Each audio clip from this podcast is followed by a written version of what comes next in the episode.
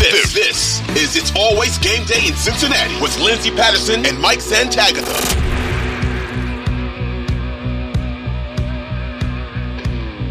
and there's so many different feelings and, and, good feelings. I'm sure that you you went back and you watched this offense. We can get to the defense in just a moment, but I heard this. I, I want to say maybe Jake Liskow said it on Locked On Bengals. I, I could be wrong, but I heard it just in the last 24 hours about how different you feel after.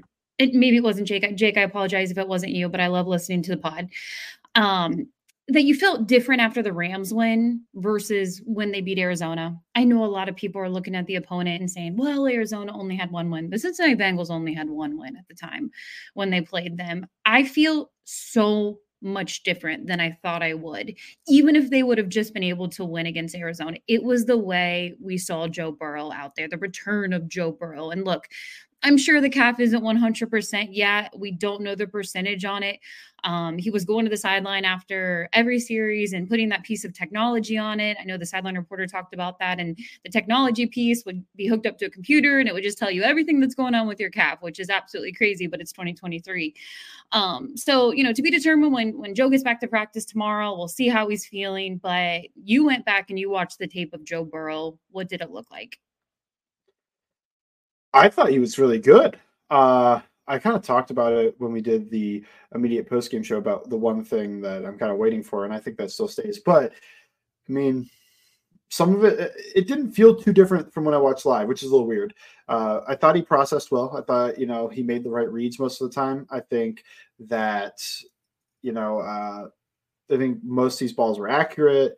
It's just what it wasn't too different. I, I, that was the one thing about it is just I had my feelings after watching the broadcast, and it added some more context to like some of the things that were happening, some of the routes being run, and whatever else, and the coverages that they were facing but it didn't really change the fact that Joe Burrow was making great decisions. He was accurate for the most part with the ball. He was able to drive the ball. He was able to push the ball down the field.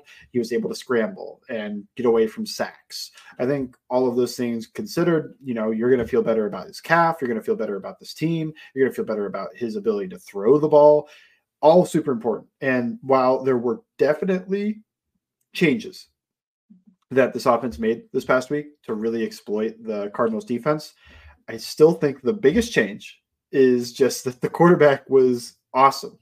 And that's kind of your big, it, to me, it's not like Zac and Brian and everybody else completely changed the game play. Like, you know, scrap the entire offense. You know, we need to get back to, we need to go try to do what Mike McDaniel is doing in Miami. Instead, they kind of stuck with their scheme and then went and added a little bit of wrinkles to it, but it's still their same scheme. And the quarterback was just incredible versus playing at what he was like at a bottom five level before that. Yeah, it was um, you know, early on when he took that first sack, I think a lot of Bengals fans they were they were so encouraged by it. Just seeing Joe run around, jump over defenders and thinking that was my favorite sack that Joe Burrow has ever taken. Um because Electric he was mobile again. And even Joe, he said after the game, he put on his Instagram, he said, uh, it's time to be mobile. I'm sure he was listening to a lot of people. Uh, can Joe get back there? Um, can, is he ever going to be mobile again this year? How's the calf feeling? And he told us after the game, I'm optimistic. This is the best I felt after a game. That was after the Titans game, had a good week of practice. And I agree with you. I think the biggest thing is, is Joe. And the good news is not I don't wouldn't even say it's good news, but you you you get this home game versus a very talented Seahawks team, and we'll get to that matchup on Thursday, what that looks like when it comes to preview and predictions. But if you can get over Sunday with no setbacks, you get that week of bye before the schedule gets really, really, really difficult. Um, and I just think getting a little glimpse of what the OG Joe Burrow looked like, the 2021, the 2022, uh, was very encouraging. I mean, just taking that shot after halftime to down the field to Ja'Marr Chase was incredible. Oh yeah. Well, that was probably the first time in, that I have felt this way, but was it also the first time you felt like the offense wasn't boxed in? I think that was a bit like that's the first time they actually took that shot and hit it, and it felt like when he threw it, I was like, oh, like I, I got some excitement. I'm not nervous as much.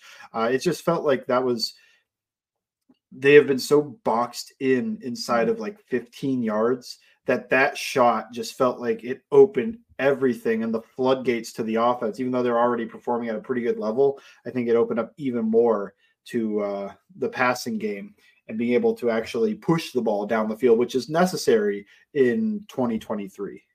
Yeah, I, I, that's very encouraging, and and I think we heard from a lot of Bengals fans when it comes to the play calling. Take a shot downfield. If if you say it's not affecting, you know, throwing the ball, your accuracy, and, and Joe said it, it wasn't uh, when it comes to his calf. And I, I think that that was extremely important to just take that shot when you have the talented wide receiver. But it was also a great throw by Joe Burrow. Uh, my favorite thing is I, I, I want to say Ja'Marr Chase said it after the game that Joe came up to him and said, I didn't underthrow you there because uh, Ja'Marr likes to joke with with Joe Burrow about about him getting the ball in those deep shots. Um, and I just thought that was absolutely incredible. But one of the other things, you know, when you went back and you watched the tape with Joe Burrow, where would you put him at as far as a comparison to what we've seen in the past? So, like a percentage? Yeah. 90. This is, well, I think I said 80 after the Ravens game, like before the re aggravation. And now it feels more like 90. He's moving. He's, he's extremely accurate I think the consistency on some throws are is the only thing that's getting me. And it was like I talked about if you listen to the last episode, it's the out routes and be able to swing open or close your front leg, drive off the back foot, and put that ball on the outside because he was able to do that plenty. Mm-hmm. They threw a ton of out routes in this game, speed outs, all these different types, but he left, I think I counted four inside, and you can't do that. That's kind of like the worst thing you could do on an out route is leave it inside because that's look up a compilation of pick sixes and tell me how many of them are on the outside where the ball's a little too far inside and the corner just catch it and he's just he's already going he's gone. And there's no catching up to him because he's breaking and running he's hitting full speed as he catches that ball. Uh, that's what the, the big no-no he almost threw a pick on one. Uh, it's funny. He almost threw a pick on one that deserved to be picked, and then the pick he threw did not deserve to be picked. It was supposed to be a wrap in. Irwin would have been right in front of that guy, but he tripped on him, and we could discuss, you know, illegal contact rules. but anyway, just can't leave those out routes inside, and that's something he might do once a month. And he did what I, I counted four in that game. So that's the one thing that I think I'm looking for to move him from 90 into like 100% territory um, because even the scrambles, like they were awesome. I, I they were about as good as prime Burrow, and that's really encouraging for a lower leg injury. When he did the mic drop first down of the football, it felt like Joe Burrow was back when he just scrambled for the first down. That's just, just the Joe Mixon one, isn't it? Joe Mixon used to do that all the time. I, I, I loved it because that just felt like old school Joe Burrow. He's like, "Yep, yeah. I scrambled for the first down, and we have a first down. Let's move along." and it just it it it was it's just so exciting to to go back and, and, and, think of that game and obviously they have to build on that you you have really tough competition coming up even a few days from now when it when you face the seattle seahawks but